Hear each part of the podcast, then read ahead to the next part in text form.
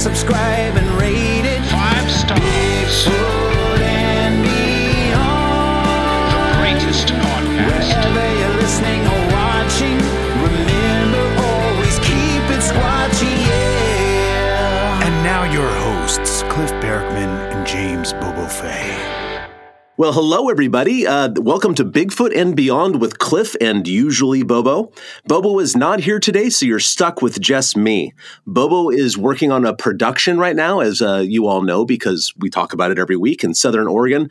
And apparently, this week I called him and said I was excited about the guest we had. I said, "Hey, we have this guy for this certain time, and, and he's he cannot make it today. Basically, he is driving across California with a truck full of production gear." Um, delivering it to here and there in the foothills of the Sierras and down to LA. And the long, long story short, he cannot make it today, so you're stuck with just me. And of course, our, our guest, which we'll get to in just a moment. Um, around this time of the podcast, I usually ask Bobo what he's been up to and what he's doing, and he's been telling. He, he would usually say, "Oh, oh yeah, yeah, production stuff," and then I would go back and tell him what's happening at the museum. So I'm going to do that for you now. It has been a very interesting week, a uh, week and a half actually, here at the North American Bigfoot Center. Um, I was in uh, Kentucky for CryptidCon a week and a half ago, and I got to spend another night out afterwards at a at a farm where the woman who had who has lived there for about a, week, a year and a half now has seen Sasquatches apparently three or four times over this last year, and with all that stuff that goes with it, you know um, you know, finding footprints around and, and, sounds outside the house that are unidentifiable. Apparently, one of her uh, uh, calves, one of her young cows, had, was killed by something um, that twisted its neck around, which is very unusual, as you know, as most Bigfooters out there would know that a Sasquatch may or we don't know if a Sasquatch did it, but uh, maybe maybe it did. Don't really know. Um, but so there's all this going on, and I had the opportunity to spend the night out there, and I'll tell you. Um, up until that point, I think the coldest I've ever been was on the Kansas episode of Finding Bigfoot. But Kentucky took the cake. Kentucky took the ice cream cake. It was so cold. It was astonishing. Um, the the number on our thermometer said 18 degrees Fahrenheit, but of course it felt infinitely colder than that. Um, but we did find some footprints because uh, the woman that turned out saw one on Saturday.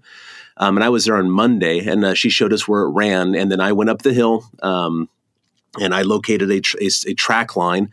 I mean, they, they, weren't like big clear tracks or anything like that, but you can definitely see where an animal had been moving through the brush. I'm not a great tracker, but I'm a decent tracker. I'm a hobbyist or so, um, but I could definitely see where things um, were moving through there.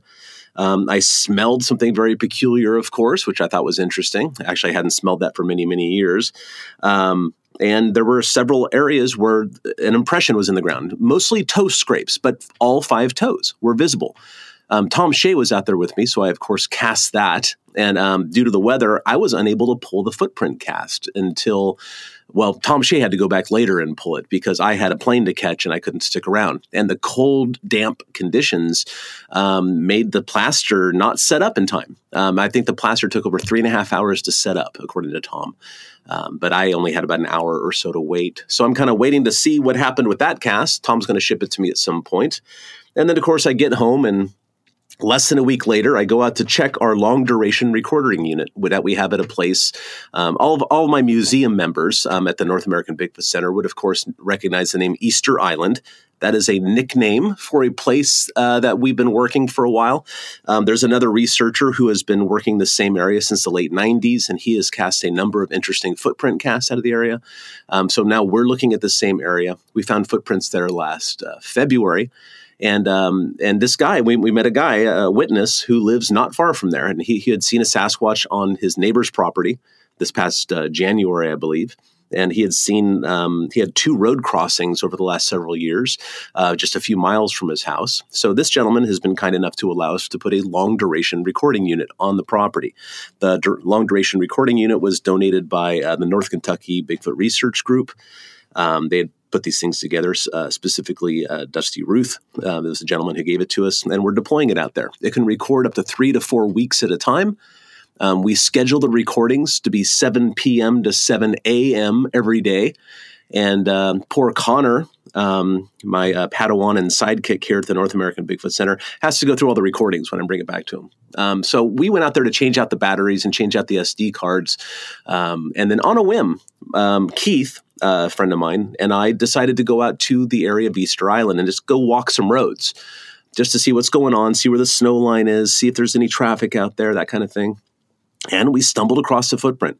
Got very, very lucky. Uh, it doesn't happen every day. It doesn't even happen every month. It happens maybe two or three times a year at the most, at the very most, if you're really doing well. And we stumbled across a footprint in the ground. Four out of five uh, toes were visible. No one knew we were going there. We didn't know we were going to be there. Um, there was uh, only one print because of ATV traffic, apparently. I think the ATVs uh, decimated the other stuff that was probably in the ruts of the road.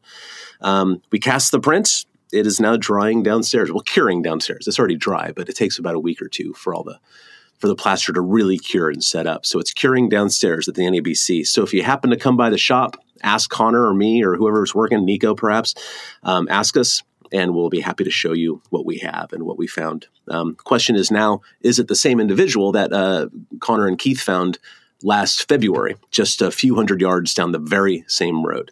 Um, Maybe it is, maybe it isn't. We don't know yet. But that's what's been going on with the North American Bigfoot Center the last couple weeks um, since last time we did a podcast. Um, and with that, I think we should jump into the guests because I want to give our guests as much time as possible I am very excited to have a conversation with this gentleman. Um, I've I first picked up on this gentleman on Twitter. He has a very active Twitter account where he, uh, um, he he's really interested in dinosaurs. His name is Darren Naish. He's from the UK. He's a science writer and basically a paleozoologist. So anything extinct. Um, uh, if, if, you would read his blog, he has a fantastic blog at, at tetzoo.com. It's basically a tetrapod, tetrapod zoology blog. And he also has a podcast associated with it that he does with a guy named John Conway. Now, tetrapod is a fancy pants words, of course. It means anything on four legs but I don't know. It seems like uh, Darren might be fencing himself in a bit because I know he's into um, you know fish. I know he's into uh, you know uh, cetaceans and that sort of thing. You know whales and dolphins, which you know could be considered tetrapods in the fossil record, of course, uh, based on where they came from. But um, anyway, I want to give Darren as much time as possible. And Darren, Darren Naish, he's written a, a, a very skeptical uh, cr- and critical, and I say critical, I mean critical thinking book about cryptozoology. Because being a scientist, of course he's interested in cryptozoology because new species are discovered all the time. Of course that uh, cryptozoology is an important component, but at the same time, being a legit scientist with a PhD um, and, and a, a well-known scientist at that, he's obviously and rightfully so very critical of what he sees out there in the cryptozoological community. And that's why I wanted to invite him on. He does fantastic essays that he publishes on Twitter and also his blog on things like sea monsters and Patterson Gimlin film. I thought that thread was amazing.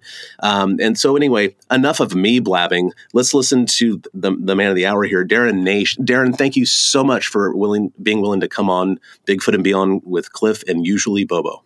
Yeah, thanks very much. What an intro. Um, yeah, bitterly disappointed that Bobo's not with us today, but uh, thank you for having me. Really appreciate it. Well, I'm sure you're not the only one who's bitterly disappointed. I'll get over it. Yeah, see, I'm just bitter, not, you know. So it's one of those things. so, so Darren, I mean, I didn't say anything incorrect in my intro, right? Or anything you want to correct that I said? You didn't say anything incorrect. Um, the tetrapod thing. I mean, technically, yeah, you're absolutely right. Tetrapods. Tetrapod means four with four feet, but uh, uh, tetrapoda is what we call a clade. That is just a group of living things where everything comes from the single a single ancestor. So round about 400 and something million years ago, a fish with weird limbs crawled out of the water and gave rise to the tetrapods. So tetrapods are all the amphibians, reptiles, birds, and mammals. But of course, the whole theme of evolution is things, you know, tinkering, modifying bits over time, of course. And so you can still be a tetrapod, you can still be in that group and have less than four limbs. So whales and snakes and any other, uh, you know, weird amphibians, reptiles, you know, mammals you can think of that don't have four limbs are still tetrapods. They're still in that group, tetrapoda, even though they're not air quotes tetrapods, even though they're not four-footed animals. So that's the thing I, I, I find myself explaining um, hmm. you know, again and again. But uh, yeah, it's a interesting um, thing. Well, I think that's an important thing to explain, to at least to our audience, because yeah, we do have legitimate scientists who listen to this. I, I get emails from them occasionally, PhDs and masters, and and you know regular people with you know biological degrees. You know, like uh, um, you know, uh, um, bachelor's degrees and bachelor's of science degrees and things like that. But um, uh, the vast majority of our audience um, are perhaps science enthusiasts with no real technical background. So I think any sort of clarification you can offer along those lines would always be helpful with anything that we talk about in the next hour or so. Yeah, yeah, I think that it's really obvious from uh, anything written, well, nearly everything written within the the cryptozoological canon. You know, the the majority of people uh, are at least very very interested in uh, science and uh, you know keep up to date with things and see their own research, their own findings, their own ideas within a scientific context. I mean, I think you know, you guys are a great example of this. I think it's it's becoming increasingly well known that people that collect data pertaining to cryptozoological subjects, you, you don't have to be qualified. You don't have to have you know spent years at university. You don't have to have written a thesis. If you are collecting data and then recording the data and talking about you know formulating hypotheses, explanations for the data, you are indulging in science. You you can call yourself a citizen science. You don't even have to use the term citizen science. I mean, you are doing science if you are collecting data and analyzing it. Um, one important thing in cryptozoology, though, is we have so many people collecting data, but they're not exactly knowing how to publish it. And uh, I think we're in a really interesting time at the moment where, um, due to the you know the rise of new technologies that you can apply to, I mean, you know, you, one of your favorite subjects obviously would be things like uh, you know alleged Sasquatch footprints. Everyone's collecting these measurements and these location, inf- uh, you know, points of points of data. What do we actually do with that data? We we mustn't just leave it sort of sat in people's files. Uh, it's it's got to somehow be you know out there and available. And uh, um, I mean, there's so many different tangents to this conversation. I mean, you know, f- for a start, you know, just use just the existence of the internet and the fact we've now got a, uh, a connected community that can share data is well, it just makes things fundamentally different from uh, how things were just a couple of decades ago. Let me say one more thing before I stop, and that is that um, yeah, the the overlap between um, anything cryptozoological and the kind of serious air quotes mainstream scientific world the, the overlap is extensive so i'm a qualified working scientist i publish technical research um, but i spend a lot of my time thinking about you know air quotes monsters, you know, cryptids. A lot of time um, wondering what what we should actually do with this, with all this information that exists. Um, like a lot of people, you know, I got interested in the field because I was always enthralled by the idea that that um, you know, are there real animals at the bottom of these of these mysteries? Uh, whether that's true or not, whether it's you know more kind of a socio-cultural thing than a real flesh and blood thing, I kind of think I don't want to say it doesn't matter, but it's like whatever the answer to the phenomenon is, there is something worthy of study. And I find that to be increasingly well understood, increasingly appreciated. And I do feel that wherever wherever people fall on the spectrum in terms of you know the most skeptical to the most accept, accepting you know even the people that are on the far skeptical side of things they are paying attention. They are listening. At least they might not be interacting and you might not know they're there but they are listening to what is being said about bigfoot about lake monsters about sea monsters about mothman whatever because there are phenomena here that are worthy of study. Don't ever think that that scientific skeptical people aren't paying attention to this stuff. I know I know I'm preaching to the choir, as it were, but um, I always think this is this is worth bigging up. You know. Oh no, we have we have a, a, congregation here that needs to hear this sort of thing. And on, on one hand, I've, I'm I've, I, I'm I'm I'm happy that uh, the, the, the people you're speaking about, these skeptics and the scientists, are listening to the conversations. But yet, on the other hand, I'm horrified of what at, at what they're hearing um, be, be, it, well, no, I'm, I'm, I'm, I'm becoming, I'm quickly becoming the curmudgeon of the Bigfoot community, where I'm, you know, scolding the audience at conferences for not doing a good enough job, and then partly myself because you know we all only see ourselves out in the world, and I, I know that I'm not doing a good enough job, and I have so much to learn, and I need to do better. And then I look around and say, oh my God, I'm doing better than these people, though. Oh my God, everybody needs help somehow, you know, and and um so, so along those lines. Oh, and be, be, before I ask the question, uh, um, and you, you hit on something else I want to briefly touch upon. Is like I'm astonished in a way that um, that that more scientists aren't looking into what's happening. And and now mind you of course you you know about me enough to know that I think that Sasquatches are a flesh and blood hom- hominoid of some sort you know? I, I think they're just a perfectly normal animal walking around. They're just very rare etc but even even if the anthropologists aren't interested in this where are the sociologists? Where are the psychiatrists you know? Like where are these people? And why aren't they looking at what's happening in the Bigfoot community whether or not Sasquatches are real animals or not. Certainly, there's some really interesting sociological things happening here. Um, and certainly, um, if, if we're all just wrong and, and, and I mean, this shouldn't this draw the attention of people who are interested in mental illness or something like that? Certainly, there's enough here for for for reams of uh, scientific journal articles to be written. It's always been astonishing to me that they're not paying more close attention than they are. But um, back to my original point, we all have so far to go in the Bigfoot community because, you know, I don't have a science degree. I have a degree in music of all things. I just love science. I, I, and I recognized a long time ago that just like astronomy, um, the professionals are busy doing stuff. So the amateurs make a lot of significant discoveries. And I, I, I see Sasquatch as being an arm of anthropology where the enthusiasts, the amateurs uh, like me, can make significant contributions, at least until the academics get involved. People like myself who are collecting data, who are collecting footprints, who are collecting sighting reports and whatever else, I know what I'm doing with it. Um, I'm trying to find patterns and trying to learn about how Sasquatches live and that sort of where do they go and why, and trying to piece together that kind of puzzle. But what can you recommend that we can that we should be doing or doing better as a community of enthusiasts around this subject?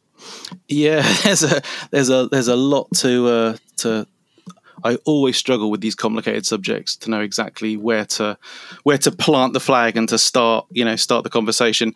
Um, I think so. Maybe taking this back a little bit to something you said uh, yeah, um, just a moment ago.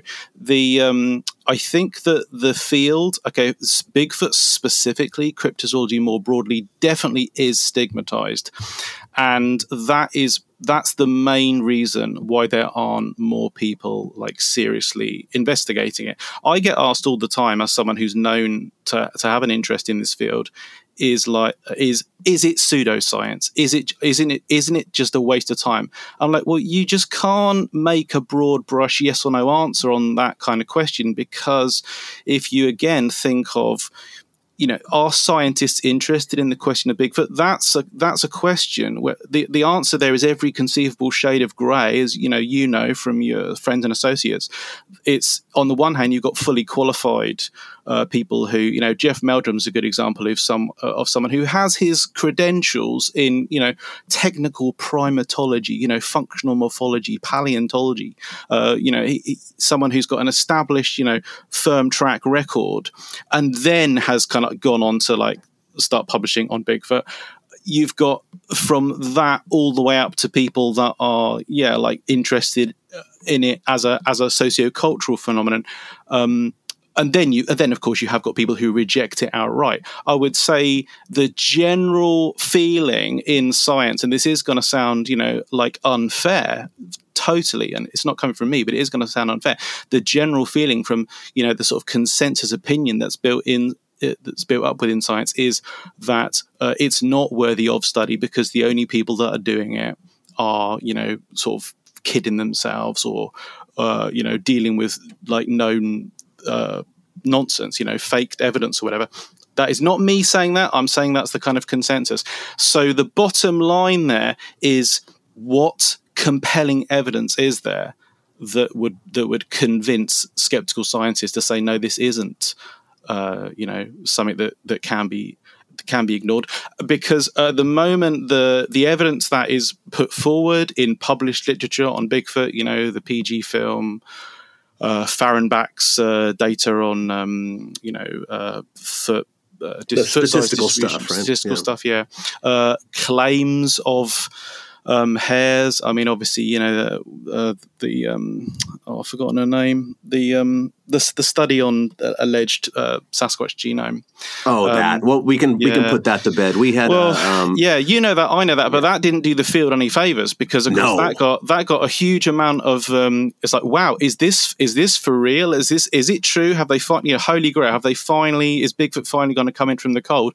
And then it's like, no, it turned out to be you know a, a a pretty embarrassing study with with some significant flaws. So you're what I'm getting at there is you're still kind of at stage one in terms of actually convincing skeptical scientists that is there a thing that's worthy of of study here? I think that is still the big problem.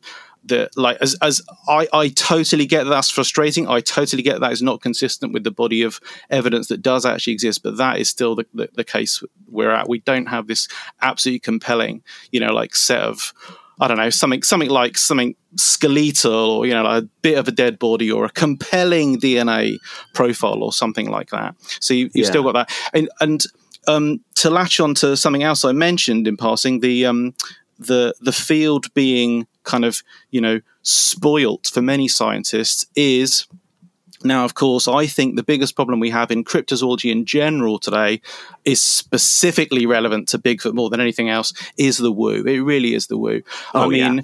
like I know exactly what your position is, um, but I I'm I'm fairly familiar with you know general thinking in sort of you know Bigfoot research today. There's various other famous Sasquatch themed podcasts I listen to. I know like what other people are saying ab- about Bigfoot, you know, including some some some very well known you know names in in the community. They are specifically saying stuff that takes it outside of science, latch attaches it to things to do with well well it's it's to, to use the politest term possible, is pseudoscience. You're talking about a, an attachment to like mythological ideas about, you know, um, whether it's an interdimensional entity, whether it has a link with orbs, uh, Yeah, whether it's yeah. connected to, you know, all, all that's that why I'm stuff. horrified that qualified people are listening.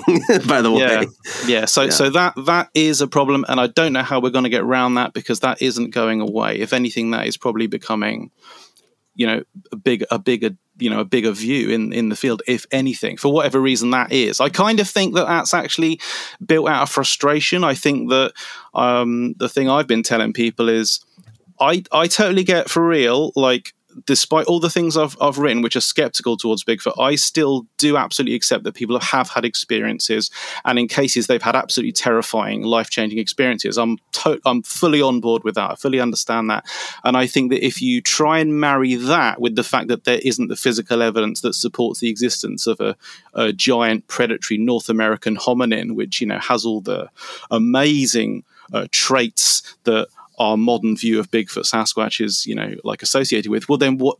How do you deal with that? I mean, I think that's why some people have gone down the like Ron Morehead route and said it's some shape shifting, you know, quantum entity, whatever that means. It doesn't really mean anything. But um, so long as you've got that, you are going to have a problem. And then finally, what you you raised an excellent point. Why then don't we have sociologists, cultural anthropologists, psychologists like paying more attention to this? And I don't really know the answer to that because that's the sort of direction I've been pushing it in. It's like even if this isn't pure zoology, even if it isn't, you know, primatology, zoology, you know, whatever, then surely this is something worthy of psychological analysis or socio-cultural analysis. It's a fascinating phenomenon, and there basically don't seem to be enough people qualified in that area to start looking at this phenomenon. And I think they did start doing that in like the 70s and 80s. You know, there's that book, Manlike Monsters on Trial, where. You know, quite a few of the papers in that are, you know, hedging, are sort of leaning in that direction. People did think, wow, this is uh, I, I do think that they tend to the people that have tackled that tend to take it in a fairly uh, sort of unsympathetic direction. I mean, you know these cases where uh, psychologists go to a Bigfoot conference and they basically tell Bigfoot researchers that they're all suffering from some kind of psychopathy or Yeah. some. I like. I don't think that's helpful. You're not going to get many people on board saying that, are you? But um, I, I, I kind of think it started then and it didn't really go anywhere. And quite why that is, I, I kind of get the impression that there might be like renewed interest in it, but the main thing just seems to be there aren't enough people that are actually studying that to really go somewhere with it. But absolutely fully agree with you. It's like this is a rich field, whichever way it goes. Stay tuned for more Bigfoot and Beyond with Cliff and Bobo. We'll be right back after these messages.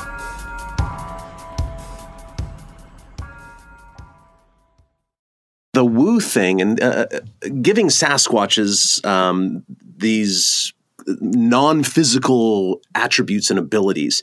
Um, in a way, I, have often thought, well, that's mental illness, or maybe people had weird experiences because you know the universe is in a tremendously weird place, and there's just Bigfoot isn't that weird, it seems.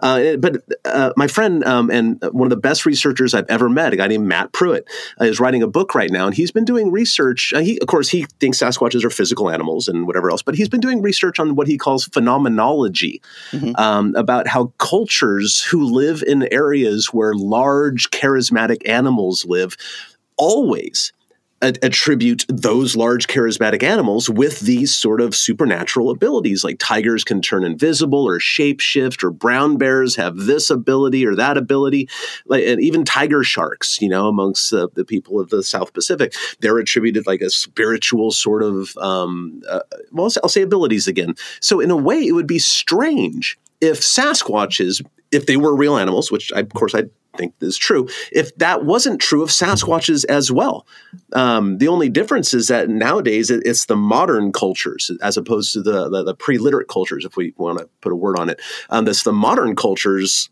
falling um, under the same the same spell, for lack of a better term, because uh, we're all humans, we're all the same species. It, it's there, there's something psychological, or I think, going on there. It would be strange if we didn't do that as a culture, at least some parts of our culture.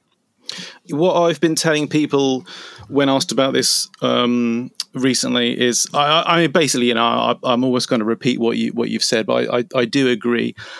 Um, I think that if you have an experience um, that seems to relate to Bigfoot, then this is if this animal is real if people have seen something that you know conforms to you know what we think Bigfoot is like, then this animal is off the charts. This is like you know bears and tigers, Komodo dragons and crocodiles are all great, but Bigfoot is like this is going to be one of the most profoundly ridiculous animals um, alive today in terms of its uh, you know uh, prowess and abilities, running speed, you know, how dangerous it, p- potentially is. Really? Um, I don't think they do anything that other animals can't do better. I think I think if you've got all that stuff jumbled into one animal in terms of its size, strength, intelligence, running speed, um, I mean the the the modern view, I think the identikit view of Bigfoot that we've kind of compiled, you know, I mean.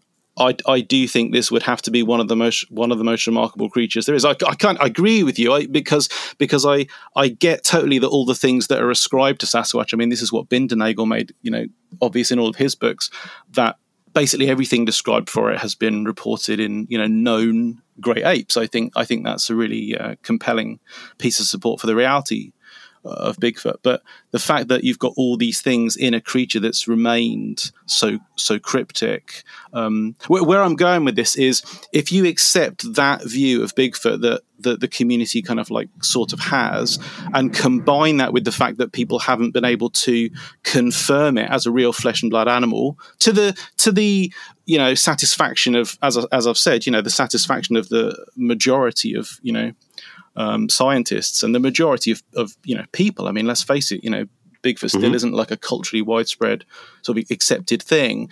Then I think that has encouraged the lean towards um, the the woo. Um, yeah, which, uh, I would agree. Yeah. You know, a lot of these people that you're referring to with the woo, and I think Ron Morehead might be one of them. And Ron's a friend. I, I, I love and adore Ron. I don't agree with him on Sasquatch, and we talk about that when I'm with him. Um, Thom Powell would be another one, for example. And all these people started out in, in what they call the flesh and blood path, and then later ended up elsewhere under the woo guys, um, or weird things happen and there's lights and, and telepathic, whatever, all that's kind of stuff. Um, uh, I, I, think some of it might be born out of frustration and kind of like, well, I would have figured something out by now. I've been doing this for so long, but I, I think that's, um, and, and, I'm not faulting any individual, Tom or Ron or anybody else with this. I think it's a, it's a human characteristic to to number one underestimate them and and what their strength and habits essentially um, amount to, um, and also kind of overestimating our own species and what we're able to do. Because I, I, live in the woods of Oregon, of course, and I look out the my window, and um, there's four or five, six people who live in my valley where I live, kind of a secluded homestead there, and I just look at the valley walls and think all that is totally, completely unoccupied. And if what if they that's where they choose to spend the time because if they are apes at the end of the day, because we're apes, and no matter where they are on the hominin or hominoid, you know, gradient, that's them. They like that stuff. Um, mm. Yeah, so I think a lot of it, a lot of that woo stuff is born out of frustration of I think I should have gotten more by now. Therefore, yeah. there must be something else going on that I can't explain. I, I, I really like your point as well that um, that this it's it's almost as if uh, you, have heard the argument, I'm sure, that um, when when people talk about um, you know religious belief, they always say that um, the, the idea of there being like large creators, you know, godlike characters, that's kind of like hypothesis one. It's sort of inevitable that people would have started with a belief like that. And I think you could say, and and I'm not talking about religion now. I mean, you know, that's that's another that's another issue. But uh, you could say the same. Well, we can say exactly the same for big spectacular animals. That uh, yeah, even when we know they're real, absolutely they are imbued with all these you know almost supernatural qualities. So it's that famous book, the the great the Great Soul of Siberia, that talks about Amur, uh, Siberian tigers, and um, they're they're um, given all these like remarkable sort of supernatural abilities. It's like, wait a minute, this is a known animal that's like there's no I'm pretty sure we can say that Siberian tigers aren't shapeshifters and don't practice telepathy, so far as we know scientifically. And yet, you and yet you have a really similar set of uh, you know claims pertaining to them as you as you do for for, for Bigfoot. So yeah, when I was in Sumatra looking for the orang pendek, um, one of the things we got to do is we got to meet up with a tiger shaman um, who talked about tigers shape shifting into humans and back and forth and how they can turn invisible. And I, I got to see it firsthand and hear it directly through an interpreter from the shaman himself about all these supernatural abilities that the local Sumatran tigers apparently have.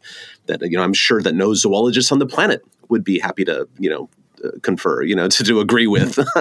so, um, yeah, so these things are out there, and even in modern days, uh, people still believe these sort of things. Um, yeah, people believe that, that, oh, I saw some birds fly overhead. That must be my my grandma's spirit checking on me. And we we we are still such a. I don't. I think that we as a as a species, we look at ourselves, or at least a you know modern, you know, first world industrial species like we you know in America, the UK, and stuff. We look at ourselves and we think that we're so far removed from that kind of uh, thought process or ideals. And we're, we're simply not. Uh, I don't know what it is about us. I mean, it's, genetic. Maybe it's, I have no idea, uh, some cultural phenomenon. But we are still there. We are still living in this weird, shadowy world, whether we all think that or not about ourselves. So it makes sense that these people um, choose to believe the um, paranormal aspects of Sasquatches um, I just wonder, like once once Sasquatches are proven academically to be real animals, which I think is an inevitability at this point, um, what what will they all be saying then? I, I, often wonder that. You know, I mean, I don't, I don't want to think about egg on one's face or anything like that. And maybe maybe I'm the one that'll have egg on my face, and maybe they do turn invisible and go in other dimensions, whatever that means. I just you know, I'm, I'm I'd be happy to uh, lick the egg off of my face if that were the case. I just don't think it's true. uh, I often, I, I, I do often um, think about this. What, what would we, what, what would it be like if, if one of the great classic cryptids uh, was uh, was confirmed? And I mean, I think that you know, the list of cryptozoological superstars. So, according to Bernard Heuvelmans, published a list in 1986, and it's like 140 creatures. You look at it today, and it's like, no, no way. There's no way these are actually real. You know, things that we actually they're not targets for cryptozoology today. They're, the evidence for them, belief in them, has mostly fallen away. But um, for creatures like uh, Sasquatch it, it kind of hasn't. You know, that sort of the idea they might one day be demonstrated to be real is you know on the cards and if it happens what what will we say well i think it's um, really interesting that um, a huge percentage of uh, the classic cryptids are hominids they are human like apes of some kind. Now on the one hand um, you know does this does this link to like I, I do think this for me this is quite important in terms of like the skeptical view of these of this subject because the thing that this, this links back to what we were just saying about um, you know people's uh, belief in you know like a, a mystical spiritual dimension to the natural world is uh, for, for me, one of the biggest problems about um, belief in not just not just Bigfoot, but you know, you go through the list of crypto hominids uh, throughout the world. It's they're literally seen everywhere. They are seen literally every every place. I mean, uh, as as you know, even like here in the UK and you know Western Europe and so on, people have claimed sightings of Bigfoot type creatures.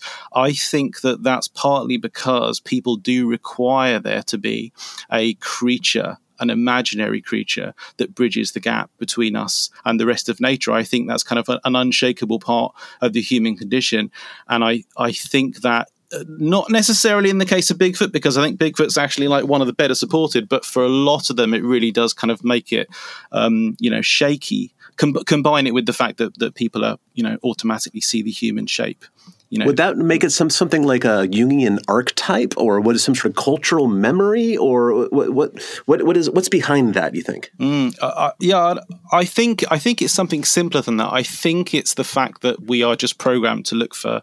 Well, I think it's actually two things. Number one, we are programmed to look for the human shape. So if you see a tree in the darkness, and it's at the right size and shape, you might think it's a person just because we're always, you know, we're programmed to see other people. Like you a know, pareidolia sort of thing. It's it's, right? it's totally pareidolia. That's right. And then the second thing is this kind of cultural need, which could be driven by the fact that yeah, by na- by the, f- the very virtue of the fact that we're human, we see ourselves as distant not distant. We are, we see ourselves as distinct from, as different from the rest of nature.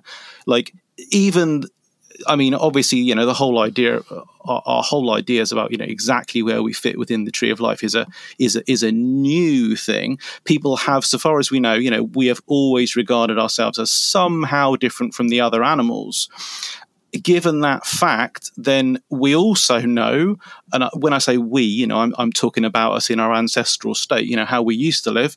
Um, we we know that we are part of nature. We have a connection with nature. We do all the things that all the other animals do, and we need to eat, and we need to hunt other animals, and you know, we need to drink from streams and and whatever. But why why is there this difference between us and, and, and nature? I mean, it's quite common for indigenous peoples to have uh, an idea about you know like other primates being our brothers or cousins. But i think even even the the most human like non-humans are not sufficiently human like to properly fill that gap. So i think people have been inclined to imagine that there are people just like us but they're hairier and they do live in the woods. I think that that mythical view is is all over the place. And in some ways that does weaken the support for the existence of these creatures. You know, if, if someone in you know anywhere in the world, literally anywhere in the world, let's let's just randomly say Ecuador. They're in Ecuador and they say I saw a hairy person. It was just like you, but it was covered in red hair and it lived in the forest. They might already have that idea without them actually seeing, uh, you know, a, a red-haired furry person that really did live in the woods. So I, I kind of think we've always got that to deal with. That's just that's just the consequence of um, of the human condition. That, yeah, and seeing that ourselves everywhere, right? Yeah, yeah. I mean, and because yeah, the the if people claim to see Bigfoot or Bigfoot type creatures in England, Scotland, Wales, you know, uh, Poland, uh, Sweden. Uh, Spain, uh, Antarctica, um, Hawaii, w- all of which they have, then I don't think that strengthens the the the the support for the existence of those creatures, I, I do think I do think it, it weakens it. We've, that yeah. was a bit, yeah, that was a, but but the the complication, you know, there's. I said I would struggle to know where to go with this. It's like I, I think that's in place. I think that is a thing, but I don't think that that derails the fact that there might still be such creatures. So Yeah. Yeah, Yeah. Well, a lot of these places that you're mentioning, I think that the the uh, people do see we see ourselves everywhere. I mean, I hear every day somebody's in the shop telling me something about themselves, but uh, accusing somebody else of it. You know, like that sort of thing. It's projection. It's pareidolia. It's seeing, living in a room full of mirrors, right? Um, but I think a lot of these places where people are seeing or claim to see these things, the UK is a good example, or Hawaii is a fantastic example with the Menehune. Um, I don't think Menehune are real biological animals. Um, uh, I think that it's a cultural echo of the first and second migration of people who came to Hawaii. Um, the first people who uh, discovered Hawaii um, they were of a smaller stature. They're more Indonesian um, in their in their genetics, and then later on, the larger um, I, I don't like the larger like South Pacificers, like uh, you know the more Samoan type, the larger people. Um, they showed up later, and there were all these, these small people living there. And Menehune, when you translate it, actually is, is a small person, but also could be translated into a person of lesser social stature. And I think eventually they were either um, they, those two groups of people interbred, or the, larger of the two. From what I was told when I was in Hawaii looking into this, um, they ate the smaller people. so um, the, the, the whole Menehune thing might be some sort of strange cultural echo through the last twelve hundred years or so since it's happened um, of that. And I've often and the UK it was an open question, as you know. We the, the find or maybe you don't know the Finding Bigfoot uh, show went to the UK. Um, and I said, well, there's no Bigfoots in the UK. So, well, these people say there are. I said, all right, let's go to, let's, you foot the bill. We'll go to the UK. Um, and, and again, I think that might be some sort of, again, cultural echo from ma- mainland Europe of, of not that long ago when things like Neanderthals or Denisovans or some other hominin group was still walking around coexisting with us you know, because there are those uh, cathedrals and whatnot with depictions of hairy people. But I, what I found from historians when I was there, and I don't know everything. In fact, I know very little, and I take some sort of a solace in that. Um, the whole hairy man mythos came over and came over to the UK during the Normandy invasion.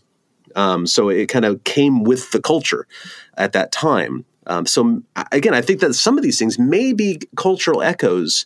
Um, going back quite far in our in our sort of cultural memory um, of other and here's here's our next topic of conversation here relict hominoids that we uh, coexisted with over a period of time Yeah, before yeah, I, I I do know the episode. I, I I probably have watched too many episodes of your TV show, but don't don't hold it against me the um, yeah. So the the the Wood Wozer um, argument, and I'm uh, unfortunately quite familiar with Andy McGrath's um, ri- writings. I do not agree with anything he says, but um, uh, Nice no guy, though. No, no disrespect, to Andy. He's a very nice guy, but. You've what you've just done. I don't mean to be at all rude in any way, but you, you've just uh, done the the rationalization that's very common in cryptozoology. So it's it's common for us to you know hear about a a thing, uh, a particular entity, think, well, that kind of makes sense. You know, maybe it's as you've said, you know, maybe it's a cultural echo, maybe it's a reference to something that we know from the fossil record or something. And, and you know, you, you, I think you have to be very skeptical about that. Like, turn it around. It's like, well, it could be, but it also could totally not be. So, for all the places uh, where, for example, uh, you know, you were talking about the Menehune of Hawaii. Where, for all the places where people talk about, you know, people of small stature, there's a hundred other places where we have no reason to think that there was any, you know, there's no way there could be any anthropological or biological basis uh, to this. Um, well, I, I, I, that's a broad statement in itself, and I, I, I feel ashamed for saying it. But you know, there's we must be careful that we don't necessarily. It's the the commonest complaint from um, cultural anthropologists and sociologists about cryptozoology is that cryptozoologists have have heard about legends and have, have immediately rationalized them as flesh and blood creatures, and it, that denies our our ability present across the whole of our species to just invent stuff. We, there's no doubt that people have invented stuff. So for every one mystery creature that sounds absolutely plausible, it's like, yeah, I can believe that that was a relict, you know, dwarf population of, you know, uh, a Homo floresiensis or, or whatever. For every one argument like that, there's like for every one entity like that, rather, there's another ten where it's like that does not link to anything. People people yeah made but couldn't both up. be true though it, they could they totally could it's what makes this so fun it's like Yeah. yeah. i just i'm just wary about us going down the track of saying that sounds reasonable and the another very common thing in in cryptozoological writings is people basically picking evidence in order to you know support pet hypotheses. So um, i'm not going to say any more on that because i'm worried i'll just talk for too long about it but basically you know people have bolstered specific hypotheses and then you know they've come up with a particular idea. I think that all the sea monster sightings of the north east pacific pertain to this kind of creature and then you hear any report from the same area you you know compile it you you you include it in that category. Whereas if you actually look at them in detail it's like there's no reason to connect those at all. That's people seeing all kinds of different uh, you know people people um, having all kinds of different you know encounters with all kinds of different things and then later on authors have compiled them together. And i do think we probably are guilty of that in all of these cases. If you go through like all of the orang pendeks sightings you know for example they don't all describe the same kind of creature that people are talking about all, all kinds of sort of small human type creatures small hominid type animals. They aren't always describing the same thing that you would hope you you would hear if they really were describing an unknown you know species i just think we have to keep that kind of stuff in mind and we often don't No, uh, as far as descriptions go of the orang pendek or anything else, really, would it be fair um, to look at them and, and and just assume that they're going to be outliers in any set of data? And, and kind of take the bell curve approach. If the majority of the descriptions match, do you think that that is any sort of foundation that we can move forward from, or it, do they all need to be consistent? if you so so this is a question of sample size and if you had so to get a bell curve like i'm no statistician but how many how many good sightings would you need? I would you're supposed to need like at minimum 50 60 and when we talk about cryptid cases i mean again bigfoot is an outlier because there are so many but for most of these the actual good sightings are are very very very low. And um yeah i, I don't know that we have enough to really uh there is there is also of course the tendency to assume that when people describe something and and another tangent and just to touch on this is of course it's often us westerner type people talking to people from totally different cultures where you know every even the way that you describe things and how you you know even the basic most basic descriptive terms are often being used in a different way um, we are often kind of like picking and choosing the things that we think match with our kind of expectation. But uh, I forget where I was going with that. Sorry. No, I think that's an, that's a really valid, is a very important point though, because culture is is, is, is in a way it's kind of like a set of clothing you put on, but in another way it's the kind of water a fish is swimming in, you know, and you're the fish. You just don't even see it. It, it literally dictates everything about you, your expectations, how you act, how you think, how you speak, how you interpret the world around you. Um, and I don't think a lot of people um, take any time to kind of meta think about what culture is and how that affects one's interpretation of existence and reality in general. So when you, and I, I try to keep that in mind because we get a lot of indigenous people, a lot of Native Americans going through the museum um, from Warm Springs or whatever other local reservations that they're traveling to or from. And, um, and when I speak to these people, I, I'm always very interested in, in their worldview and their perception of things as well. And I realize that if, if I hear something that sounds starkly different than my own, I love that because it's a reminder of my own biases and my own interpretations and the water in which I am swimming in, so to speak. Um, and when we talk to other people of other cultures, when I went to Sumatra, for example, um, not only is there a language barrier from a very real sense between Indonesian and English, but there's also this other barrier and other filter in between their experience and my own that one has to get through. And um, and to bring that back home, when we speak to witnesses um, as a as a research community, if we want to call it that, when we speak to witnesses, there are so many biases and filters between what they observed and what I interpret. Um, it- how good an observer are they? Are what what kind of culture do they come from? Are they going to frame this in a, like a Judeo-Christian context where they're looking at Nephilim or something? Or, or, or and how good of a of a, um, a communicator are they? And, then it comes to my side. how well am I listening? What am I paying attention to? Am I distracted at the time? And all those other filters apply to me as well. Um, there's so many things between the actual observation and what the researcher like myself would uh, take in. A lot of those are cultural, a lot of those are abilities, a lot of observational abilities, um, and, and so on. So I I really like that point because that's something that a lot of observers, I'm sorry, a lot of uh, researchers fail to recognize. Um, that you're only hearing words, you're not actually seeing the animal. Don't believe the witness because most witnesses don't even understand the difference between observation and interpretation. So you kind of take it all with a grain of salt, which is why I think that that sample size that you mentioned earlier is so significant. Um, hundreds and hundreds of reports I think are necessary to start getting a pretty decent picture of what we're what we're going after. I think. Yeah, yeah. I mean, I, I, I kind of feel it's one of the most uninteresting things about cryptozoology, but the the um, just because of my my own bias, and yeah, I'm sure you'd say the same, but.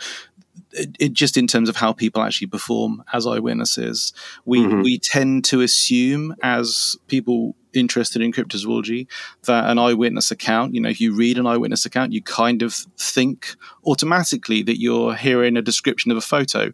But of course, of course, you're not. There is this, you know, substantial amount of research done on the way memory works and the fact that you know we're not we're not accurate uh, describers of of what we've seen. But then, of course, you know that is that's the thing that's I feel constantly in the corner of the room in any discussion about cryptozoology, and I know what the counter argument to it is. You know, the fact that well, it doesn't. That's all very well and good, but that doesn't change that you have a bunch of people that have claimed to see the same thing. So, what we have to remember uh, if we go to uh, you know places where we're not necessarily familiar with the with the culture or even with the what the creature's meant to be like. We have to remember that you mustn't start out in your mind with a view of what the creature is and then basically describe get people to describe things that match your you know vision of what it's like. You see this all the time in people that go to tropical africa in quest of mokele mbembe and uh, you know new guinea in search of the ropen and these kinds of animals. They're clearly looking for people uh, they're clearly looking for specific traits that match their view of what the creature's like already. And uh, uh, that is that's not good for anyone i think. So um Yeah, know, I complain all the time about people who write me um, an email or tell me a story and they want my opinion, but actually what they want is my affirmation. Um, and if I give them any pushback at all on it, they get very angry at me. Very generally speaking, I guess I'm perhaps not very gentle with them. I don't know. and, I, and, and we're, I think we do the same thing as you were just saying. You know, going to um, Africa to look for Mokele Mbembe, we're looking for certain traits. We're looking for affirmation. So we're as guilty as uh, they are, essentially. Yeah, um, I, you uh, you started to talk about um, uh, f- fossil um, hominids, and Yeah, we, yeah. we veered away from that, which I'm sure you'd rather not. Uh, Oh no, no, I, I would love to speak about that. Absolutely, you're absolutely correct. And you know, and, and along those lines, even this week, I'm sure you caught. Uh, I'm sure you saw the article. I don't know if you had a chance to read it or not about the um, the Laetoli prints that were actually discovered before the original, like the, the more famous Laetoli prints um, from site. Uh, the, the famous ones I think are Site G, and then the but apparently Site A, um, there were some footprints that were thought perhaps to be from a bear of some sort for a long time, and now they've taken a second look at it, and and now they're thinking, oh, this is probably some sort of hominin of some sort, and a different, perhaps a different species than the hominin who left the footprints at Laetoli Site G, if I'm correct about that Site G thing. Um, Yeah. Which I think is fascinating and very pertinent to our conversation here. Um, I think because I am of the idea that Sask. You've probably heard me say it before if you listen to this podcast at all. That I, I'm I'm of the opinion that Sasquatches are a hominin, um, specifically probably something along the lines of a robust Australopithecine, a Paranthropus. Um, and and when I looked at the article, I said, well, that looks like a pretty decent Sasquatch print. It has that sort of fan shaped thing that I'm always looking for. And then I'm reading further, and it says, oh yeah, it, it has an inline gait. There's very little straddle. I said, well, where have I heard that before? Um, of course, it's a Sasquatch trait. And the more I read about it, and thinking, oh, well, how hilarious! To me, it's funny. It's like they're they're discovering or they're hypothesizing, I should say, about this hominin, and it has all these uh, gait traits um, of a Sasquatch, and I, and I just kind of laughed about things because one of the um, interesting things that I've picked up over the years, and this happens to come from Dr. Meldrum. He pointed out some a, a scientist said this, and I don't remember who it was. Um, a, an interesting test of a hypothesis is how well it predicts future discoveries in the same field. Um, and he applies that to the Patterson Gimlin film in a number of ways. But I thought this was another excellent, op- another um, example of that. Um, what are your thoughts, if any? Yeah, yeah, um, I, I, yeah, I, I, I haven't. You're right. I haven't read the paper, but I'm aware of it. I've seen news articles. I think that what's happened in paleoanthropology um, over the past, I mean, I think kind of probably since the late 1990s, does in some ways have quite a few parallels to the cryptozoological um, idea about uh, crypto hominids and like I can remember I was born in the 70s and I, and I remember growing up thinking uh, well you know the, the main view of um, hominin evolution or hom- they, at the time they were all just called hominids of course the idea that there were like four species and basically straight line evolution one turned into another one and went extinct and then that turned into another and that one extinct Yeah, the single species hypothesis. Exactly, exactly. Yeah, and uh, when um, people like Ivan Sanderson developed, um, you know, ideas about how if you if you're really gonna uh, accept the idea that um, the um, mystery Bigfoot type creatures seen all around the world. If you're going to accept the idea that they are that they're real unknown animals, we're clearly not seeing one species. We're clearly seeing a whole bunch of them. We're we're seeing like you know a diversity, you know, a couple in, on each continent maybe, and um, when that was proposed, that would have been, you know, back in the 50s and 60s, that would have seemed pretty radical. And I don't think it was taken very seriously by uh, those uh, sort of zoologists who, you know, uh, who read it. But um, as we've discovered, uh, like an increasingly bushy hominin family tree, you know, at any one time, there's there's I don't know, 10 to 15 contemporaneous species uh, in Africa and Asia mostly. Um, yeah, it's like, wow, this this really was a, a really interestingly diverse world with numerous different adaptations, numerous different heights and facial shapes and, you know, habitat preferences and so on. It's, it's really interesting that the cryptozoological view is in some ways paralleling it. So I whether that's a whether that's a strength, whether that's you know supports the cryptozoological view. I mean, uh, you know, quite a few people have said it. Loren Coleman has been saying it for a long time. But um, one of the things that I find really interesting about all the cryptozoological claims is um, if the story that the fossil record is showing us is the same story as the one is if it's you know directly linked to the story of Yeren, Almas, Orang Pendek, uh, Bigfoot, etc., then um, the the fossil record clearly isn't telling us the full story because it's the fossil record for hominins is um, with with the ex- with the exception of you know ancient North Americans, um, which don't go back that far, not deep into the Pleistocene. You don't have a story of these animals, you know, moving throughout um, Siberia, say, and then moving across the Bering Land Bridge. You don't have an American story. You don't have a European story that extends beyond about thirty thousand years ago, because that's when Neanderthals kind of go extinct. Um, you don't have an Australasian story.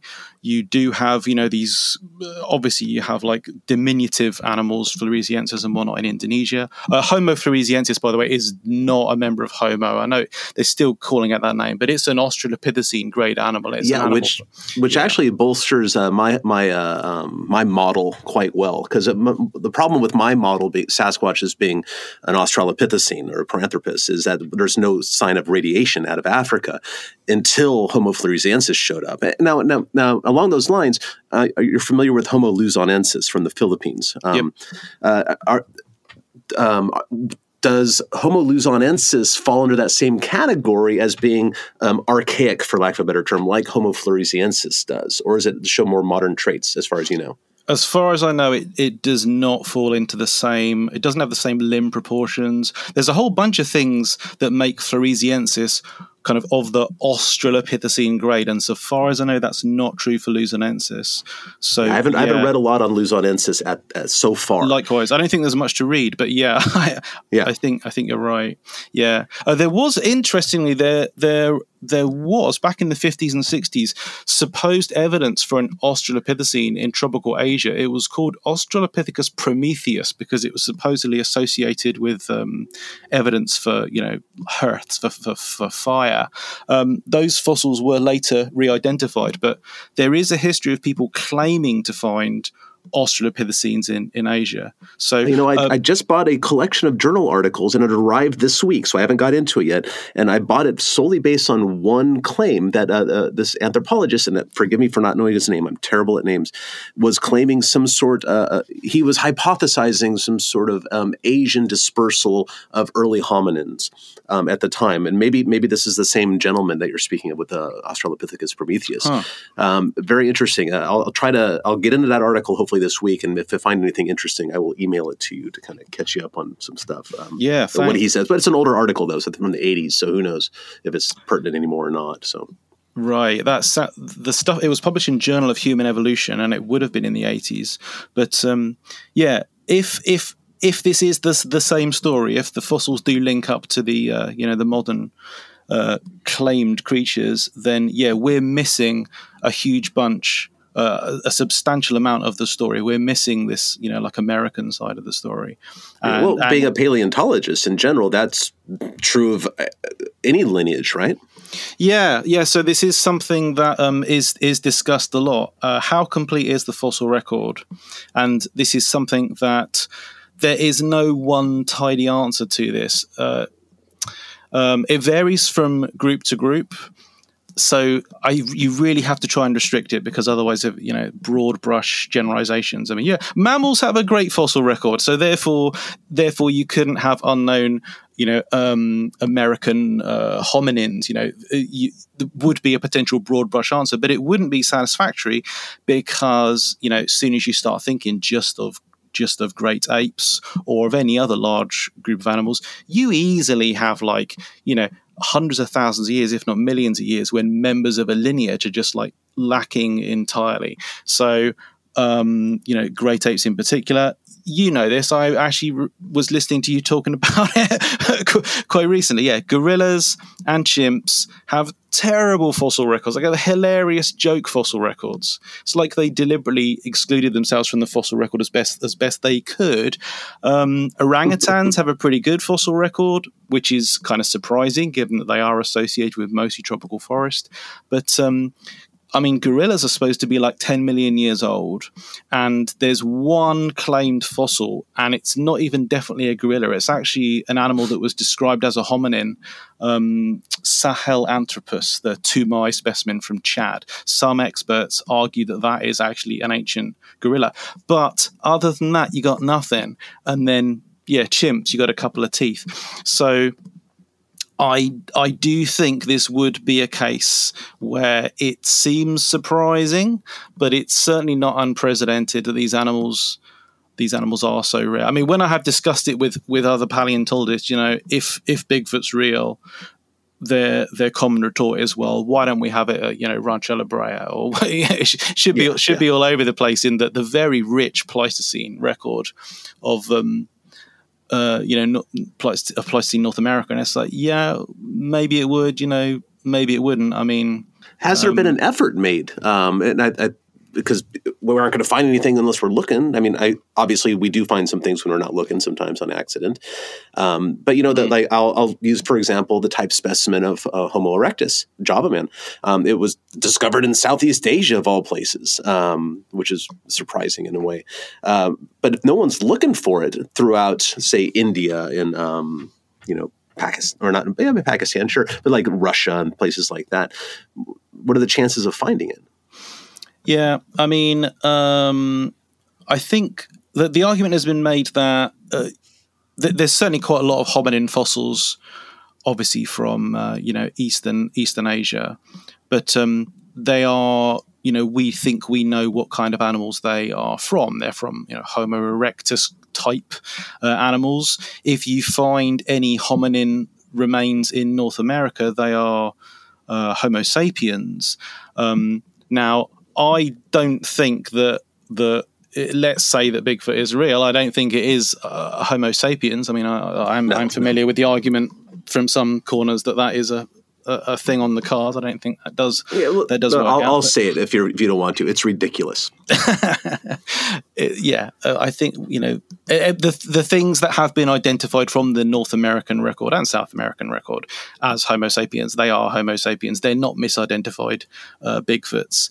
But Yeah, you're, you're um, far too kind, Darren. I want to point that it, it's that UK politeness coming through. Like, like people already hate me. I'll say it. It's ridiculous. Okay, fair enough. Good. Yeah. Um, but w- yeah, when it comes to the Asian stuff, I mean, um, I mean, I kind of think that what we think we understand about okay, so Denisovans are currently total black box. We haven't got a clue what those animals were really like. I mean, we think they were very similar to us, probably in general appearance, and also to Neanderthals. You know, given that we've got evidence for Neanderthal, Homo sapiens, Denisovan, you know, crossover um, th- th- those all the all of those animals probably did you know look look very much like us, and I think that moves them away from being um, you know potential candidates for crypto hominids. But get outside of that little group, and once you're talking about uh, erectus type animals, I mean, mm, I don't know. I mean. I I have personally always been more pr- probably I think Grover Krantz is probably to blame for this, but I've I've kind of always lent towards the idea that if uh, Sasquatch and Almas and you know Yerens and whatnot Metes, if they are real things, then they probably are members of the Pongine branch of the hominid family tree, which um, that's one of those things that I really hope is true, but I've got absolutely no way of backing up. I, I don't. I'm not leaning towards the Gigantopithecus um, um, theory that you know uh, Krantz Yeah. was. Uh, Yeah. There's a bunch of reasons for. I don't think Gigantopithecus was what Krantz thought it was. Krantz thought it was more of a you know hominin-like animal, but um, Well, The the, fact- you know, the thing that bothers me about Giganto theory is that, well, first of all, we know almost nothing about them. You know, whatever teeth and jaws can say, and that's that, and that's really about it. But um, you know, she uh, now that the what is it, the proteonics? Did I say that word right? The the, the Yeah. protein studies. Um, squarely place it in the line between Sivapithecus and orangutans. Well, neither of those animals have brow ridges, and but Sasquatches are uniformly reported brow, and of course that could have arisen separately. I totally understand that, but I don't know. There's little things like that kind of bother me, and um, the and sure, Giganto's right place, right time, right size. I get it. Th- that's a reasonable starting point, um, but w- we lack so much about them, which is why I think, which is why I'm not really on that boat. You know.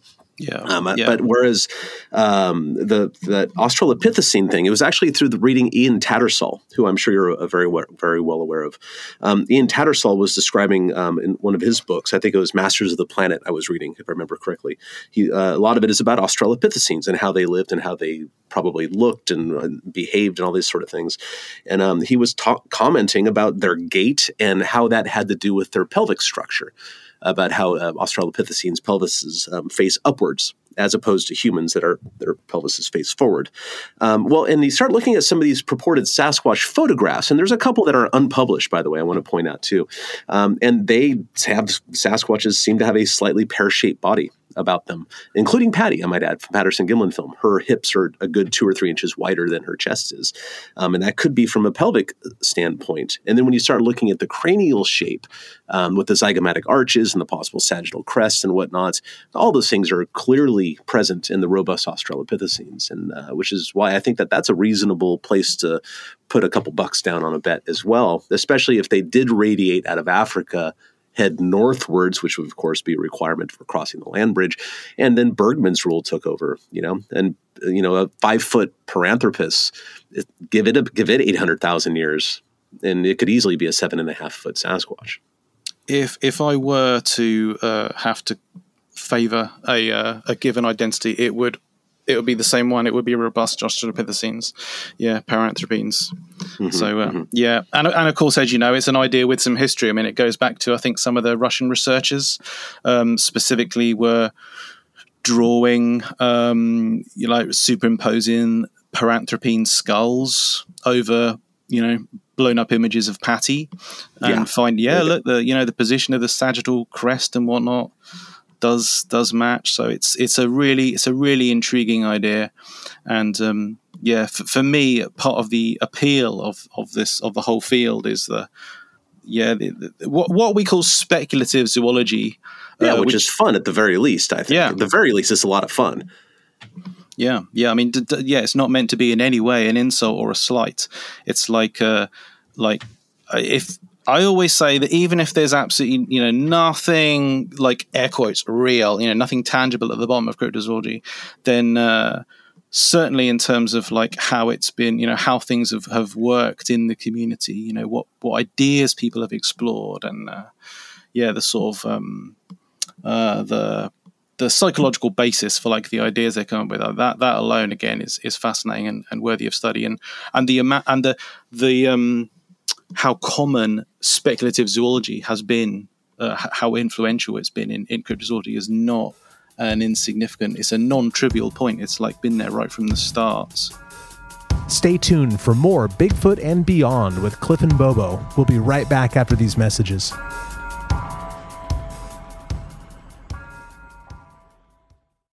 So um, we've spent, spent a lot of our time so far, you know, focusing on the Sasquatch thing, which is kind of my gig, and I can totally see why we do that.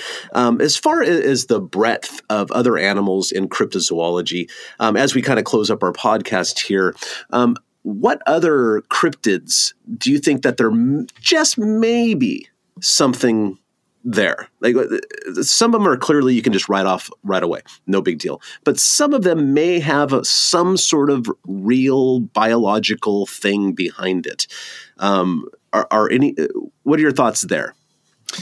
Yeah. Um, so I've yeah I've written about you know the pretty wide breadth of uh, cryptids and exactly exactly what we include within the subject is, is itself you know a, a topic of debate. But um, I will say, for example, that the uh, so-called mystery big cats that are reported from many places, um, you know, are legit. So um, in North America, I, there are good reasons for thinking that people really are seeing, uh, you know, pumas in places where they're supposedly not officially present, or the the uh, infamous black panthers. You know, I, I, I, do think that some of those are actually real. What they actually are, you know, are they large jaguarundis? Are they melanistic jaguars or, or melanistic pumas? Um, I do think there's something there. Here in the UK, you know, our top of the list of our mystery um, animals uh, is out of place, uh, so-called mystery big cats, and I'm absolutely convinced that they're a reality. You know, I've seen it- one of those. I don't know if you knew that or not, but I've actually seen a black cat here in America. Um, Um, whereabouts? it was in Illinois, southern Illinois, and it was clearly a melanistic mountain lion. Because Wow. even though it was dark, dark gray in color, like very, very dark, I thought it was black. But upon it was on the side of the road, and about two thirty in the morning, and whatever. And I thought it was initially a, um, you know, a German Shepherd, but uh, it was trotting towards the road. Then it started moving parallel. So I had about a five or maybe six, seven second look at this thing. Um, it was a cat. It was a it was a mountain lion, as far as I could tell. And the reason I say that is because mountain lions have a black cap on the end of their tail and also the tips of their ears. And even though this was very, very dark, I thought it was black at first. I could differentiate the, the difference between the coat and the tips of its ears and the tail. So that, those were even blacker. So it must have been a dark, dark charcoal gray or something like that. But I did see one of those at one at one point. So, That is compelling. Have you written that up? um, yeah, yeah, I've, I've, I've, I believe I've written it up. I have to go dig through my notes, but yeah, I tell the story quite a fair amount too. When I say written up, I mean have you made efforts to get it published anywhere? No, no, I have not. Yeah, No. yeah. A woman did inter- uh, wrote a book about black cats and interviewed me about it, but um, yeah, so she published it. But Okay. Oh, that's oh, at least it's on record. That's good. Yeah, yeah. Um, anyway, go ahead. I'm sorry to interrupt, but I, No, it's I okay. it- Yeah. Oh, that, so that, let me let me just use that to make a real brief point. Oft, so when I say if you've written it up, you know, um, oftentimes in th- this again is something that's kind of not practiced, I think, sufficiently in a lot of cryptozoology. If you let's say a naturalist um, some, someone who's like a member of a, uh, you know, naturalist society or something, you know, a, a professor, you know, qualifications, if they saw something, they were absolutely sure, they were confident enough to be able to, okay, so it's unfortunate they weren't able to get a photo, as is normally the case when you see animals very, very briefly, but they could at least do a sketch or something, then they would write like a sort of a one page, you know, technical paper I saw this animal, it was in this specific location. If you're able to give it, then they would try and get it published um, in a you know a peer reviewed uh, journal. Um, you've got more than enough things to do. I'm not trying to give you more work, but uh, No, but I'm always willing to up my game, and and I try to do that not only for myself but also as a model for other Bigfooters. Trying always trying to improve myself because people look at me like I'm the expert. Said no, man, I'm a learner just like everybody else is. Yeah. I, I always am uh, accepting uh, of encouragement and um, you know and, and being pointed in the right direction. Because that to me sounds compelling enough that that should be in the technical mammalogical literature. And I, I tried getting the same thing done here in the UK with mystery big cats because um, there's, uh, I mean, the the reason part of the reason that I think the um, air quotes mystery big cats are a reality in the USA is because I know of cases where quite skeptical, you know, qualified field naturalists, zoologists saw that saw that the same thing, basically, uh, you know, what you've just described. And it's, there's this was not just a regular puma seen in the shadows or seen due to poor illumination. It was legitimately like a, a truly like dark, you know, dark coated animal. And it's like if if that's that's such a, a I mean, in, in on the one hand, it's not such a bold claim because, of course, we, we know there's so many of these accounts. On the other, you know, to actually be able to actually state it in print and be quite confident about it is uh, is a big deal. So um, I, I tried here in the UK to get the uh, British big cat um, enthusiasts to there's there's various like amateur groups here. Tried to get them to better publish um, their stuff, which includes there's some really poor, you know, photos and bits of film, um, and there's some vocalizations which are, you know, always subject to debate. But there's tracks which have been cast and photographed and which are definitive and unarguable. There are hairs which have been analysed both. Um, in terms of gross morphology under the microscope, and also have been subjected subjected to genetic analysis and have been identified as those of non-native cats. And there's loads of um, bite marked uh, bones, you know, broken bones, and even you know animals that like deer and sheep that have been killed in characteristically uh, big cat ways. And I'm like, you've got all this data. This is a compelling case. You need to like actually compile it, get it published in technical papers, which is really hard to do. It's really hard for I'm not a professional scientist. I'm like make my living in other ways. I, I publish technical papers like for fun on the side. It is not fun. It's a horrible job. I hate it. It's a really it's really hard. So for someone who has no experience of like how the technical literature works or how you do actually compile technical papers, I know it's I know it's hard, and I was never able to find the time to do it. And even today, with like decades of this data kicking around, it hasn't been properly published, with the exception of one paper that I published with um, Max Blake and colleagues a couple of years ago, where we found a uh, taxiderm, uh, probably Canada Canada lynx in a museum collection, an animal that was. Um, that was shot here in in the southwest of, of England, and it's like if that that is in like 1904 or something. It's like that animal was shot in the wild in the UK, uh, we did have lynxes here prehistorically, but well, or, or into historic times, but not for hundreds of years. So finding a shot one in the countryside is uh, kind of a big deal, and uh, you know, you get data like that, you absolutely should publish it. So, so yeah, big cats, out of place, big cats. I am uh, very confident are a thing, and there is more on them due to be published. Um, hopefully, well, probably next year actually. So, um, and if the other thing, um, this is going back to you asking me what I think is, you know, probably legit. Well, uh, we haven't touched on marine stuff, and I'll just say briefly that we've got every reason to think that there are more large marine animals to be discovered. There are at least a few more.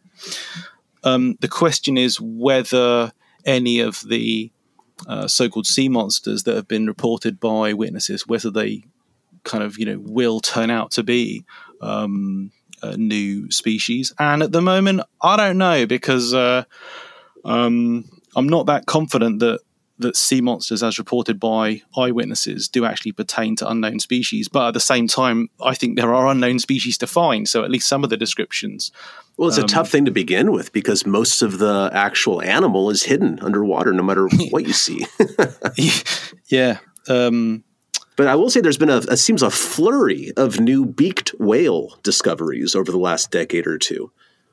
Yeah, there's actually been, I mean, within the last two years, there's been like four or five new whale species, two of which are beaked whales, two of which are rorquals, one of which is a dolphin.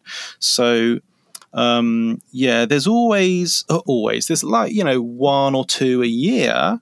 Um, new whales, new sharks, new particularly big rays, new large cephalopods. So there's always this background, you know, uptick on the graph. Um, there have been a couple of studies done uh, by, by myself and other people, Charles Paxton, Michael Woodley, various others. We've published these papers looking at discovery rates over time of large marine animals, and they all indicate that the the graph, the curve of the graph, still has got a little bit to go before it's you know tails off and stops stops growing. Um, the the kind of the sort of dirty secret to this though is that all of these creatures aren't really you know when we talk about new marine animals we still tend our poster children are still the coelacanth 1936 i think and the megamouth 1976 now 1976 that's now a long, long time ago. that's decades and decades ago. That's not that's not a recent discovery anymore, really.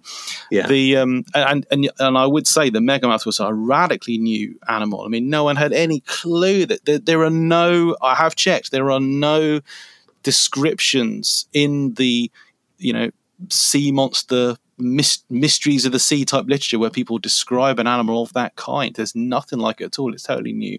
So these new um, new whales, as in like 2021 whales and sharks, they're unfortunately they're not like that. They're new populations that we've recognized as new thanks to new genetic analyses. Sure, not- like yeah. like the species of orangutan that was discovered in 2017. We already Yeah. knew they were there, just they're genetically different. Exactly, dead right. Yeah, yeah. And in fact, people have been saying for years beforehand that the Tapanuli orangutan, by the way, this is a distinct form. It's just you know our views on what we call our speciesometer has uh, you know has varied over the years, and now and right now the fashion is to name that as a new species, but it wouldn't have been thirty years ago. So um, yeah, so there, there's definitely new marine stuff to find. It's just will do any of these sea monster stories, many of which are just so cool, do, do any of them actually describe these new animals? And unfortunately, I'm doubtful of that. Mhm. Oh, No, what about some rediscovery things like uh, um, thylacines, for example, or uh, um, I think that'd probably be the poster child right there, thylacines. Yeah. Yeah. You think there's any chance those things might be kicking around somewhere? Well, there's there's a there's always a, this is a, another kind of foundational cryptozoological thing. There's a there's a big difference between whether you think something is like absolutely legitimately plausible and whether there's actually any, evidence to support it.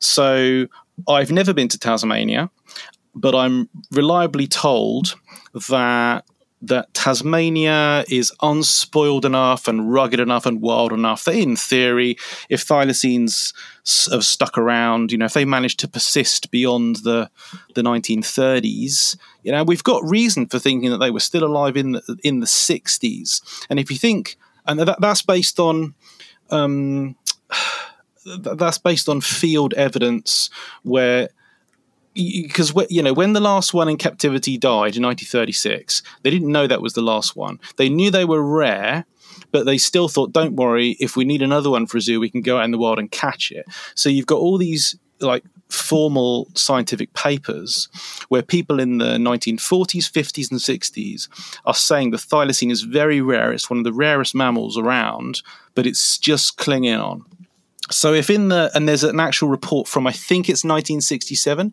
where the Zoological Society of London reports the finding of what they regard as a thylacine den, and I, so far as I know, it's legit. I mean, it's a it like it's actual field evidence for the persistence of thylacines a couple of decades after their official extinction.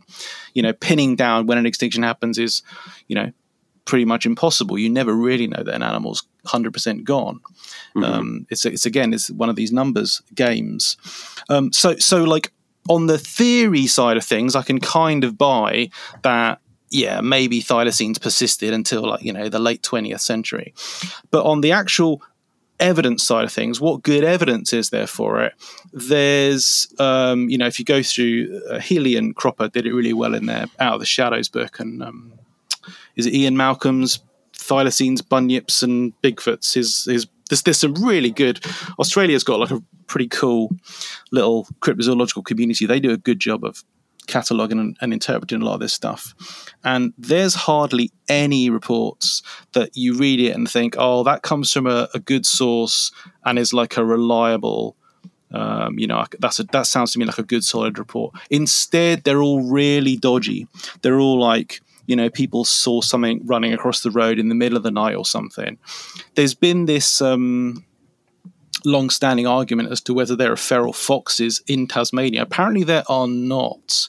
So all of the and, and you, you know there's this um, claim about thylacines being present on the Australian mainland. Yes. So yeah, that arose like mostly to do with a single researcher. That's mostly the result of Rex Gilroy's writings. Mm-hmm. And I won't start talking about him, but he's not a particularly trustworthy researcher. Um, he Yeah, like, I've seen some of his Bigfoot or Yowie data, and I, I've, I've seen no reason to look further. say no more. Um, yeah, totally agree with you on that. Um, yeah, the the Australian stuff is like it should be dismissed out of hand. It's almost certainly people like seeing and misinterpreting foxes. It's not clear that's the case for Tasmania, but there isn't strong support. Basically, is where I'm going with this. So. Are you familiar with a Gary Opit? Uh, I am, yes, yes. And Gary Opit's weird, bushy tailed, stripy creature seen in um, Queensland. Do you know the one I'm thinking of? I think I do because uh, I had a great conversation with Gary. I was very impressed with him in a lot of ways, and he said he saw something that doesn't. He has no idea what it is. And when, you, when Gary says something like that, it, that kind of means something. I think. Yeah, so um, Gary's creature, I think this is from Cape York Peninsula, Queensland. Um, it's always included in books in the section about the so called Queensland tiger, which is not to be confused with the thylacine. It's often called the marsupial tiger or, you know, Tassie tiger. It's a different creature. The um, yeah, the Queensland tiger was supposedly a cat-shaped striped marsupial. Uh, Gary's creature is included in, uh, you know, chap the chapter on on that, but it's clearly something else. It's it's not meant to be this like big cat-like tiger creature. It's nothing to do with thylacines, and it, his drawing looks pretty good, and he's given a pretty good description of what he saw. It doesn't match numbats or quolls or you know t- or any of the possible it's got a kind of marsupial flavor to it the, the way it Yeah. looks and what he describes but it's like if that's real if that's Uh-huh. legit it looks plausible enough for you to think that that's got to be something else that's just not known but uh, yeah so I, i'm quite impressed with that but i really would like there to be um, other reports of exactly the same thing and i'm, I'm not aware of them so Yeah, I found Gary to be fascinating. I spent I had an opportunity to spend an afternoon with him one day, and um, he's impossible to go hiking with. You know, we're, we're trying to get somewhere literally a thousand yards away, and it, it took forever because every six or seven steps he goes, "Oh, look at this!" and he bends down and picks up a plant and tells you the natural history of it, and how it was used by the indigenous people and what animals use it, and they say, "Okay, well, we got to get going." And ten steps later, he does the same thing. He's just such a fountain of information, and what a what a delightful human being. So, yeah best kind of naturalist but also yeah i, I get i get that would be frustrating well, I learned so much. We didn't get a lot of filming done, but I learned so much from him. So, some of the Yowie stuff is so so spookily weird. It's it's like of, of all the of all the creatures that you know I would regard as if I were to arrange mystery creatures, you know, cryptids on a sort of scale, the Yowie would be you know towards the very very unlikely to be true end of the scale and yet you do have these um, accounts and even photos you know thermal images and so on from places like the blue mountains where it's like I just can't really explain that. I don't know what yeah, that that, is. that new thermal stuff from this year was quite impressive. yeah, very it's quite odd. impressive. Very odd. yeah, because some of the other footage, you know, it's not much to look at, honestly. You know, the Piper film, et cetera. But uh, but that new stuff is pretty interesting, pretty interesting. And I work a lot with thermal imagers, so I mean, it probably means a little bit more to me than your average Joe. Um, but I'm pretty impressed with that stuff. Um, yeah, I was actually pretty impressed with Australia in general when I went, and I didn't even I wasn't even aware that they reported the they report two kinds of hom- hominoids there, a big one and a small one, and I thought, Yeah. oh, well, there's juveniles, of course, and they go, no, no, no, these are small ones. They max out at like four or five feet tall. yeah, you, oh, you- know. Healy and Cropper's uh, book, the, the Yowie, because they've got Yes, yeah, yeah, yeah. th- their It's last an excellent chapters. Yeah, I thought I read it carefully, but I apparently did not because after I came back from Australia, I, I went and grabbed it and reread it. And go, oh, it was right here in front of me this Yeah. entire time. it's a good book. Well, Darren, we're, we're just about out of time here, and I want to thank you so much for coming on. And I, I just found the conversation to be informative and, and just fun. I, I love being a science nerd. I mean, you're a scientist, but I'm a science nerd. So I really enjoy kind of playing in the big leagues and having conversations with people who know far more than I do because I love to learn more than anything else. And I just so appreciate you setting aside a little bit of time because you're on a different continent. It's not always easy to get together with people for a podcast. And I just, I, know this isn't exactly easy and it's late where you are. So again, thank you so much. I'm sorry Bobo couldn't be here. And I, I just absolutely enjoyed our conversation. It was great. Thanks so much. Yeah, real fun to talk to you. Thank you. All right. Well, thank you very much, Darren. And, I- and uh, hopefully I can speak to you soon about something, some amazing piece of evidence that I have that I need your input on. I look forward to it. All right, Darren, you take it easy. Cheers. You too. Take care. Bye bye. Well, all right, Squatch Gateers, there you have it. Um, Darren Naish from the UK, um, he- science writer and paleo paleozoologist. Check out his podcast he does with John Conway. It's called the Tetrapod Zoology uh, Podcast. He has a blog too. You can read it on tetzoo.com. I initially became acquainted with Darren over Twitter, but uh, I read his book. It's called Hunting Monsters Cryptozoology and the Reality Behind the Myths, where he kind of goes through and um, says, well, this evidence isn't good enough. This evidence isn't good enough. Um, and check out check out his writing. His writing is is fantastic. It is well researched. He is he's not one of these skeptics or scofftics, as I call them. That is, that is not well acquainted with the evidence. You he he drops the important names. He he is critical of the evidence that is put out there. And I think as a community who is advocating for scientific acceptance of whatever our sacred cow is, Bigfoot or whatever it is, um, we have to pay attention to the skeptics and especially the scientifically qualified skeptics because that is the bar that we all have to rise to. We can't sit in our laurels and complain that the scientists are ignoring all of this if we are not doing a good enough job. And so read the skeptical literature um, and just realize that that's what we have to climb. Those are the heights to which we have to climb. So, again, check out his book if you can. Um, check out his writing. He's on Twitter. He's quite active over there. There's always something fun and interesting happening in paleontology that he's talking about. Um, and man, I, I had really had a good time with this con with this conversation, and I hope you also enjoyed listening to it, despite the fact that Bobo was not here. Um, but he's not here. Hopefully, he'll be back next week and be done with his obligations for a little while. And until then, everybody, keep your squatchy, as Bobo would say.